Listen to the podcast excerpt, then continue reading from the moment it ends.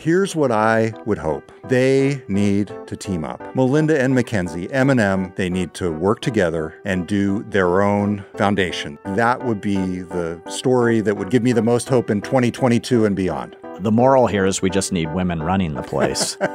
yeah. You know. And with that, I mean, we're signing off. Yeah.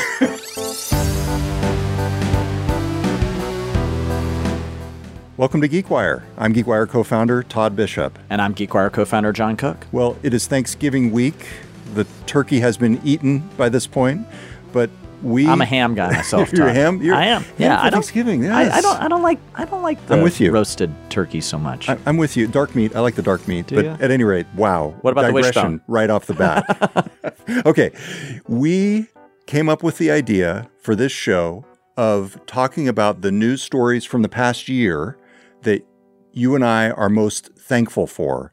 And for me, it's also stories that make me hopeful about the future. And I'm thankful for those.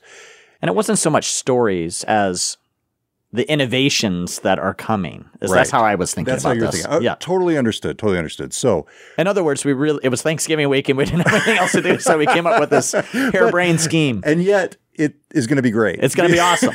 because we seriously a lot of times we will challenge ourselves to look independently for specific trends in some of the past coverage and it turns out really interesting because there are places where we overlap and places where we differ so let's just go down our respective lists john what new innovation new technology new development over the past year has made you most hopeful Well, Todd, I actually created two lists. One that I was thankful for and one that was not thankful for. yes And frankly, it was a lot easier to write the not thankful for list. But let's not start out so negative, right? Sounds let's, good. Let's start out. I mean, it's holiday week. Let's start off positive. I mean, I think number one, I mean, when you think about this, it has to be the amazing achievement of mRNA vaccines. Absolutely. I think any How can we not celebrate that? Would have to start with that for this past year. Absolutely. Yeah. I mean, it's just a remarkable achievement. Now, I know it's decades in the making, but you really saw it come to fruition on a very serious situation with COVID spreading across the globe. And here we have science, innovation, technology helping to solve this problem in a very positive way. So, number one, right off the bat, I mean, that's just a no brainer, it seems like, right? I was thinking about this 2021 versus 2020 for me could not be more night and day. I've been able to spend time with my parents. I've been able to sit here in a studio with you. And I know we're still emerging from this thing. We're not out of the woods yet, but just the progress we've made over the past 18 months really gives me hope. My hope, though, is that this kind of collaboration that was used to create this breakthrough continues on other fronts. And frankly, one of my things that I'm most thankful for or hopeful about in the past year is an innovation from Amazon that I think speaks directly to this. So, unless you have more to say on mRNA, No, I think the the story's been told on that Okay. one. Yeah, All right. so, so So- have at it. So it's funny because after we talked about doing this show, I started to see things through the lens of, of gratitude, of being grateful for specific things. And it makes me realize that if I just had that mindset in everyday life, I would perhaps see the world differently. Maybe you'd be a better person. Maybe, possibly. it's a long shot, but I've got a lot of ways to improve, and That's that's right. one of them. That's right. Amazon just a couple weeks ago came out with a new type of packaging for cold and frozen food made from recycled and recyclable paper. In other words, it has been recycled and it can be recycled again. And I don't know if you- you're into grocery deliveries. Do you get Well, you know, I'm a big Blue Apron fan. Oh, So, and this has been the big criticism on whether you are actually putting more into the environment by getting these meals shipped to you or not. Now, my argument is even with all the packaging, I'm probably spending less money and have less waste because you're you're getting very small receptacles of what you're using. So I think it pencils out. But you know, if they added into this that there's uh, you know biodegradable uh, packaging material, that's well not only biodegradable, but it's actually made from recycled. recycled material, right? And, and I don't know if it's technically biodegradable. It is recyclable. With frozen food and cold food in particular on food deliveries from Amazon and other companies, they've always used some form of plastic or yes, some and kind this is of the case item. in Blue Yeah. Apron as well. Yeah. yeah. So that's the key issue here. This is not solving the problem of the transportation, the gas, the environment, all the other issues, but it is one small slice of this entire issue. And what Amazon did was they came up with paper based packaging for frozen and cold so foods. the paper that would maybe encircle the Yes. ice pack essentially, so it There's doesn't. There's no ice pack. That's the thing. They figured out how to make it so if you put the food in there when it's cold, you're able to have it stay cold for long enough that it gets to the house and can be put in the fridge or the freezer. And you're able to effectively eliminate any of the plastics from the process. And it's basically layered tissue paper that keeps the temperature constant inside. And they went through a whole series of experiments and consumer testing to make this happen. I have not actually experienced it yet. I did an Amazon Fresh order yesterday in the hope that I would get this type of frozen food packaging. You wouldn't believe all the popsicles that I ordered to try and force them to, to get me this new type of packaging. But this to me is really a remarkable example of Amazon following through in a very specific way on its climate pledge. The climate pledge, where they're planning to reduce their emissions to net zero carbon by 2040. And here's a very specific example of how they're trying to do that and impact the environment in a positive way. Here's the thing though, and the reason that I think it speaks to the need for altruistic collaboration among companies, very much along the lines of what biotech and big pharma companies did with the development of mRNA vaccines. I asked Amazon as a follow up, this is great. Now, are you going to share this innovation with other companies Of course not. that are going to be able to use it then to make their own food deliveries more environmentally conscious? That to me is where the rubber meets the road. The answer to that question speaks to whether you're truly being altruistic or you're capitalizing on consumer interest in environmental issues to the benefit of your business. And you can decide which side of that question Amazon falls on. They did not respond to my question. Well, and just stepping back because I know we were high on the mRNA vaccines as well. This Well, is let's it. hope we're not high on them. Well, but yes. Well, we were we were positive that this was the hopeful message, and you mentioned the collaboration and Yes. and and whatnot. Sorry. we, we should we should step back for a second. And one of the big criticisms is much in this arena in terms of the collaboration that the rich drug companies Right. of Pfizer and Moderna are not sharing the code behind their vaccines with developing countries and in many ways essentially open sourcing the mRNA vaccine so that they can be distributed more widely. So in many ways it's a similar problem, right? I thought this was supposed to be a positive show. No, it doesn't have to be all positive. That's not fun. I want to build off this idea of this kind of environmental progress that Amazon's making in package because this was actually number two on my list of things I'm thankful for. Very much in line with this. So I think this year, 2021, has been a watershed moment for when investors, startups, just the general business population really woke up to climate change in a much, much bigger way. And I think you're seeing dollars flow, you're seeing innovative and creative ideas. It's not that they weren't there, but I think it's become a part of the consciousness of folks now that they want to make sure they're building products and new companies that are going to try to solve the climate disaster that we are a part of. And so that was number two on my list. So I'm glad that you mentioned that. And when you were mentioning the tissue paper that Amazon is using, it brought up a Seattle startup that you may or may not know. Cloud Paper. Oh, this is the bamboo toilet paper uh, maker. So, so they're in this vein too. I'm using them as an example of, and by the way, they're backed by Robert Downey Jr. Did you Oh, know that? I did not Yes, know that. They raised Iron money Man, early. Iron no Man less. is behind it, so that's good. But it is part of a bigger trend, and there are a, this is a, a smaller startup, but you see up to a company by the name of Helion, which just raised five hundred million dollars for fusion energy, trying to also you know get to a carbon free um, fuel for us. So I mean there's there's a lot going on across what used to be called the clean tech space. Now you can call call it sustainable, reducing climate change. There's just a lot going on in this arena and that does give me hope that we have smart people, smart money putting big bets on everything from fusion energy to toilet paper that can be more environmentally sound. So the whole idea behind cloud paper is that it's toilet paper that is more biodegradable. Is that the idea? It's tree-free toilet paper. got it. So I think it comes from bamboo, which apparently is more sustainable. Have we done a GeekWire experience test Oh, on jeez. those? No, we've not done a GeekWire experience. Well, I think that's a missed opportunity. Okay, well, all right.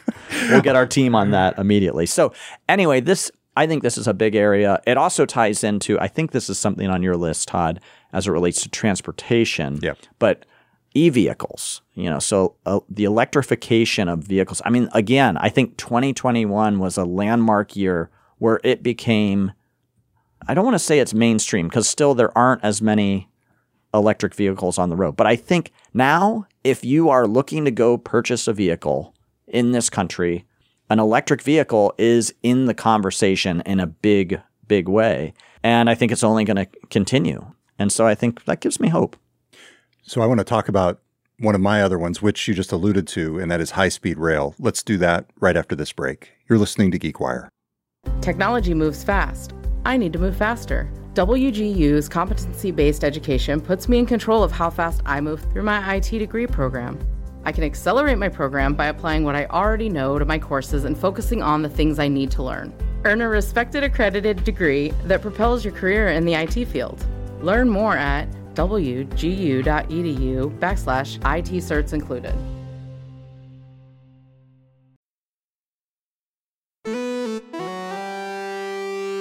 Welcome back. It's Todd Bishop with John Cook. It is our Thanksgiving week show. We hope everybody out there in the U.S. had a great holiday. And this week on the show, we are talking about the technology innovations, the stories, the trends over the past year that we are thankful for, that make us hopeful for the future. John, on my list again from just the past couple weeks is this notion of high speed rail.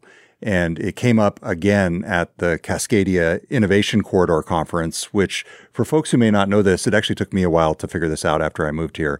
The region from Oregon to Washington to British Columbia in Canada is commonly known as the Cascadia region. They call it the Cascadia Corridor if you're talking about the major urban centers from Vancouver to Seattle to Portland. There is a group led by Microsoft and others that try to come together and figure out ways to unite these regions. And one of the perennial topics is high speed rail, this notion of connecting Portland to Seattle in an hour and Seattle to Vancouver, BC in an hour. For me, one of the coolest parts about moving to the Seattle region more than two decades ago now was the proximity to Canada and the ability to just pop up to Victoria or Vancouver or Which further. we really haven't been able to do for a couple of years, which is a real drag. Exactly. So this is two pronged. One is just the relief that now you can actually leave the country, assuming you've taken advantage of one of the innovations that we spoke about in the first segment. And then two, the governors of Washington and Oregon and the premier of British Columbia just signed a memorandum of understanding. And granted, you know, this is symbolism, but they are going to get together and try and coordinate efforts to bring high speed rail or some other form of ultra high speed transportation, they said, which wasn't quite clear what they might be alluding to. Jay Inslee, Washington State's governor, acknowledged, like, hey, this may seem pie in the sky, but he pointed out, hey, look, it seems like just yesterday that we were talking about how long it was going to be until we got light rail going up and down the Seattle region. And look, here we are. What, So- 30 years later? Yes. Yeah. Okay. but it, it does happen. It does eventually happen, was his point. So that made me optimistic. And I guess if you're in politics, you operate at a different speed than what we're used to in the business and startup realms. So maybe Perhaps. 30 years isn't too long. Yeah, I think there's probably not a lot of startups other than those maybe led by Elon Musk that might be able to build something this complex on a super fast timetable. But regardless, I am looking forward to the day when I can just jump on a train and not have to worry about the airport or anything else and just zip up to Vancouver or down to Portland. Quickly. Obviously, you can do that on Amtrak now, which I've done many times. Yeah. I mean, I love this idea and would love to see it in practice. Do you think with the passing of the infrastructure bill that there's maybe a higher likelihood that this could speed up? They did cite that possibility in the text of the memorandum. Since then, however, I've been reading some stories that say high speed rail is unlikely to benefit from the infrastructure bill specifically. So that may not be something that gives them uh, tailwind. Well, it, it would be, I think, pretty unique for this region. And you do have three cities that are right along the coast that uh, could truly benefit from deeper connections. I feel like we're too polarized from our Vancouver and Portland neighbors. I don't feel like we're that connected. That's why I've always been kind of struck by this partnership on Cascadia. I, I like it in concept, but when you think about it, the Portland business community is very separate from the Seattle business community, which is very separate from the Vancouver business community. In fact, I would say there are probably more ties between Seattle and Silicon Valley and San Francisco than there are to our neighbors just to the north and south of us at least in the tech realm. I mean, right. I'm sure um, I can be proven wrong here in other industries, but in tech, it does seem that way. Right. And I think part of the idea is that these leaders see the potential of uniting those. I would hope regions. so. And I so think there's opportunity there. Yeah. Yeah. And so this kind of initiative could do that essentially. And so I think that that's part of what it would be. I mean, ideally, in my dream world, if you're talking about sci fi, high speed rail from Vancouver to Seattle to Portland to Sacramento to San Francisco to Fresno to LA would be awesome. And I know, uh, obviously, in California, Governor Gavin Newsom has been pushing a bullet train proposal, and it doesn't look like it's going to go anywhere. It's very futile, but you know that that's the way it goes. And and I hope eventually, in hundred years, that this kind of infrastructure is around. Well, not in hundred years. I hope it's around in I don't know thirty years. How's that? There you go. So that's the next trend on my list. Awesome. What's on your list next? You know, this is an oldie but a goodie. Um, and it gets talked about, maybe it's been passed over. But when you think about how much we've moved our life into the cloud, hmm.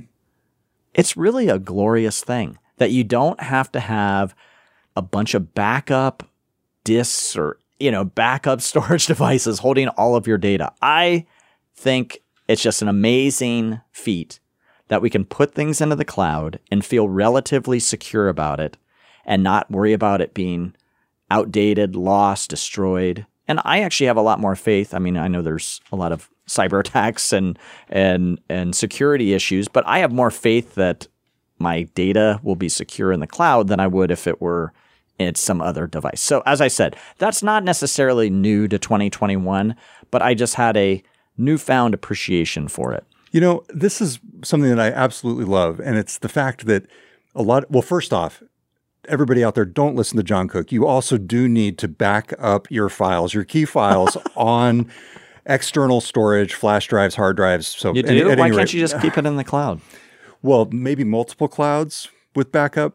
If it's important to you, if you don't want to lose it, you need to back it up. I just had a situation this past week, John. I was looking for an interview that I did in 2018, 2018, okay. so three years ago.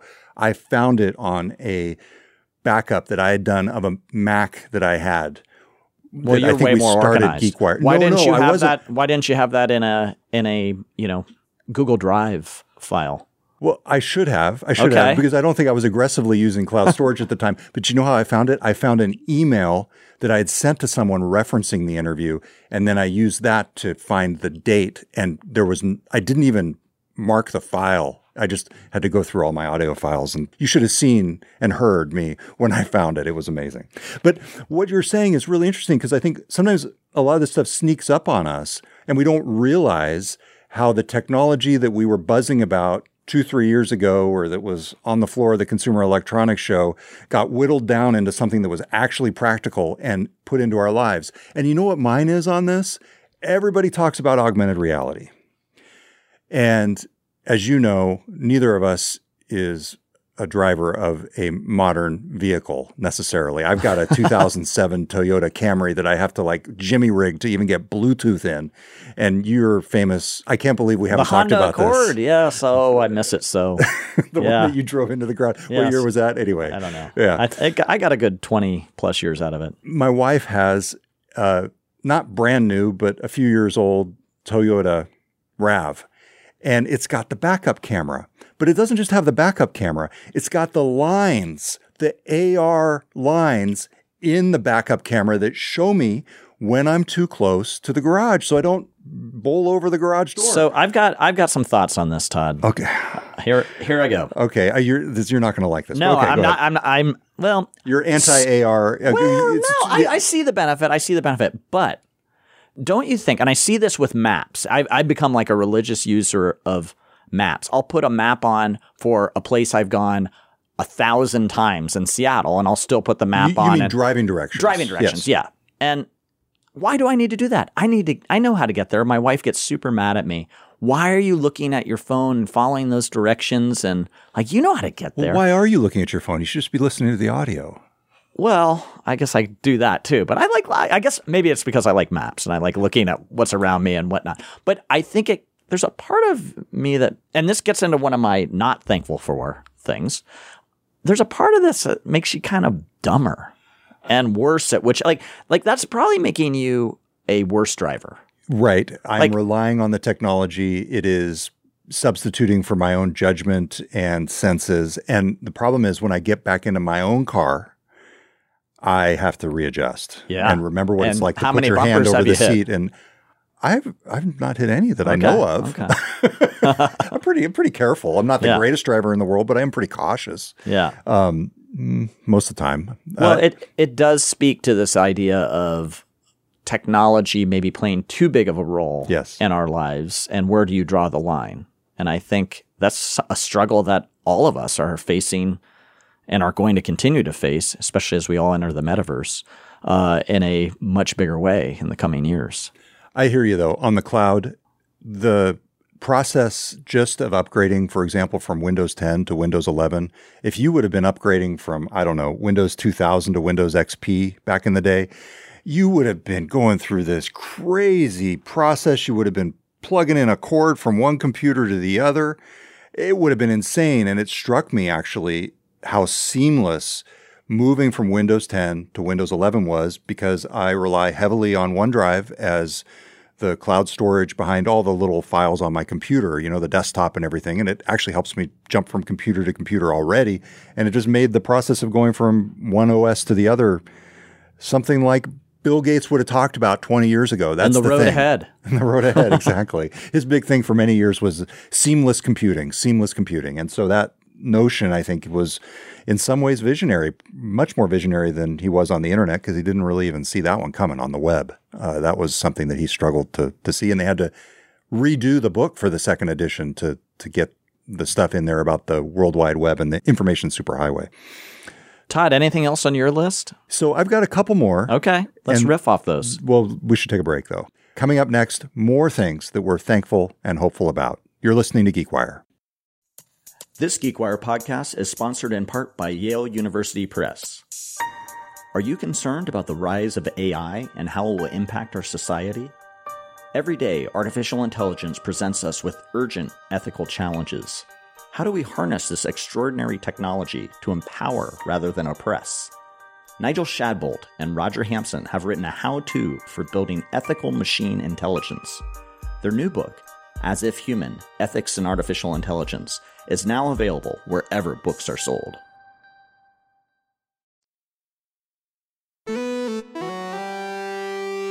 Welcome back. It's Todd Bishop with John Cook. We're talking about what we are thankful for in the news over the past year and what gives us hope. John, there are two stories, one of them very specific and one of them unfolding over time that are the last two on my list. There was a story that our colleague Kurt Schlosser wrote in May of this year about two Seattle teen entrepreneurs. Their names are Sage and Nick. They sold their telemedicine startup, Spira, at ages 17 and 18 to Galileo, a New York based healthcare company. This to me was one of the coolest stories of the year. And this is why at the beginning I was saying, I don't know if I'm thankful for this, but it gives me hope that you've got two smart people at a very young age who were able to not only build a company, but have a successful exit even before they really entered their college careers. I mean, they're at college. Yes, they're in college, but I mean, they really haven't dug in at college yet. And so this to me was one of the coolest stories. We'll link to it from the show notes because Kurt goes into all the details about what they did. But that, that was one of one of the I love ones. that. Yeah, it's a as it's described here in the story, a back-end no-code tool which makes it easy to create digital smart forms that utilize machine learning algorithms to enhance patient screening and adapt to patients over time. I mean, that's Cool stuff. that's heavy stuff there. That's nice. Yeah, which is I agree. So Todd, we're was hopeful. that on your list? No, I, I love this one. Um, I think it's, you know, the cool thing about it is the next generation of entrepreneurs, of talent coming up that that are going to try to solve some of these very complex, challenging problems. And I think they, I think this is what I was alluding to earlier when I was talking about a movement towards solving the climate crisis. I think the next generation of entrepreneurs are wired to do this. They are driven and committed to do it in areas like climate change and areas like health. One of the other things on my list was just biotechnology and the prospects of biotechnology. I think you're seeing really creative ideas flowing there. And so, yeah, the more 17, 18, 19, 20 year olds that we have creating companies that matter and that solve real problems, very much behind that. Before I get to my last one, John, what is on your not so great list? Oh boy, do you really want to go there? We've been so just- just run positive. through 'em, run through 'em. Well, you know, we've talked so much about it on the show recently. You know, the metaverse. Okay. Of course. All right. We don't have to go into detail on that. Um, bad AI, bad algorithms. Mm-hmm. So I, we were touching on that a little bit with the Zillow. w- with well Zillow, yeah, that's a great example of it. But even with you know maybe the the mapping tools Right. or maybe are those really great for you or great for life? I mean, believe me, I'm not an anti AI person, but if it's done poorly or there's too much reliance on it, I think we need to watch that and we need the human element involved to make sure that these algorithms are not going awry. Um, Todd, NFTs. Non fungible tokens. Yeah, it's on my list. Yes, basically. I don't think it's the most important technology today. Yes. And this whole And- idea of the, a digital asset having more value perhaps than people who are more grounded in the physical world might ascribe to it. That's very well put. and then I'll end my not thankful list with maybe something that we can debate here yes. Space tourism. Okay. All I'm right. going there. I know you weren't sure you, if you wanted to go there, Okay. but I'm. You can make the case. I I want to be inspired by the developments of the past year between Elon Musk, Jeff Bezos, and Richard Branson. Richard Branson, by the way, won for the best speech in low Earth orbit by far. Jeff Bezos really needed to work on his speech. I, I think there's lots of stuff that he needed to work on related to this, but I want to look at this and see hope for our future as a multiplanetary species. For the richest people, Well, I think it starts with them and thinking long term eventually gets to others who can go off and establish colonies that will essentially create redundancy. This touches on all of the different themes. Just as you, John, should back up your data with an external drive, we here on Earth need some kind of replication of what we have on our planet someplace else. And not just in the clouds, but on another piece of hardware, aka ground, aka another planet, Mars, or wherever else, to ensure that if our progress on the environment does not succeed long term, we can go someplace else and just screw that one up over the centuries. well, uh, How's that for a downer I- on the end? Well, no, you make a good point. You make a good point. I've heard that argument. I just struggle with the way it's being, I guess, rolled out. yeah. and the perception that you have, you know, a crisis in our communities in, in many ways. Um, you know, whether it's income disparities, whether it's lack of housing, homelessness. I mean, these real world Earth problems that we seem to not be able to get a handle on, and then we're flying a phallic like rocket to space. It's You aerodynamic.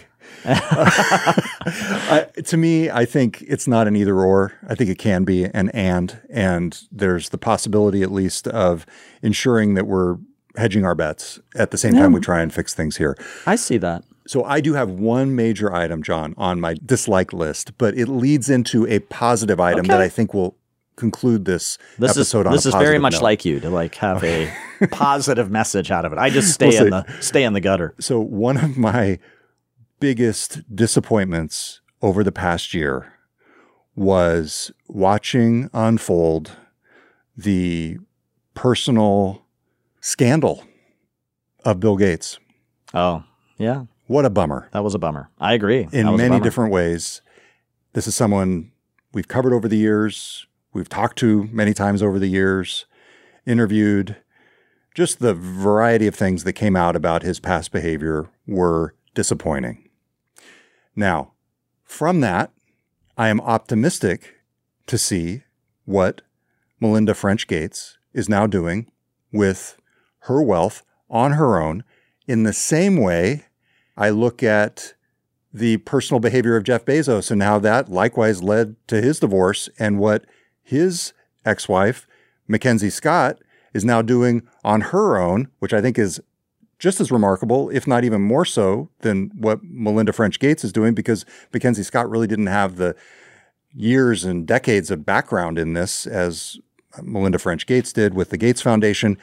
Here's what I would hope they need to team up, they need to work together and do their own foundation, their own effort. Now, they've worked together on some individual projects, and I know they've funded some things together, but Melinda and Mackenzie, M&M, I think that would be the story that would give me the most hope in 2022 and beyond. Well, I like where you're going here. I think the moral here is we just need women running the place. Yeah. know, and with that, I mean- we're signing off. yeah. Uh, but I mean, I'm, I'm just going to play the contrarian on this. Sure. Um, isn't it better off that you have two different You're right. groups? You're that right. like it's like uh, it's anytime there's competition or a rival. I'm not saying they're rivals or there's competition in this, but Different approaches. different approaches, and Yes. different styles, maybe because not one approach is going to work in solving some of these Yep. problems. So I actually don't mind the fact that they're in different camps doing their own thing. This this is where sometimes my journalist sensibilities get in the Yeah, way. you of want it for the story. I want a great Yeah, story, and it story. really, in truth, the outcome Yeah. probably would be worse. Which maybe speaks to the problem with media. Big picture. Anyway, I didn't mean to cut you off there. Well, yeah. I guess I could put on my not thankful list is our disinformation and misinformation oh. effort. Now, Oh my God. I'll just add that one to it since, since you brought up Why- media. we're supposed to be ending it on a positive That's right. note. That's right. I don't, I, and I can't get out of this one in a positive way. Yeah, I know. Support your local journalists. Absolutely. Support journalism. With that, happy Thanksgiving, everybody. Happy Thanksgiving. Hope you had a good one. Thanks for listening. GeekWire is produced by Curt Milton. Our theme music is by Daniel L.K. Caldwell. We will be back next week with another episode. Until then, I'm Todd Bishop. And I'm John Cook. Thanks for listening.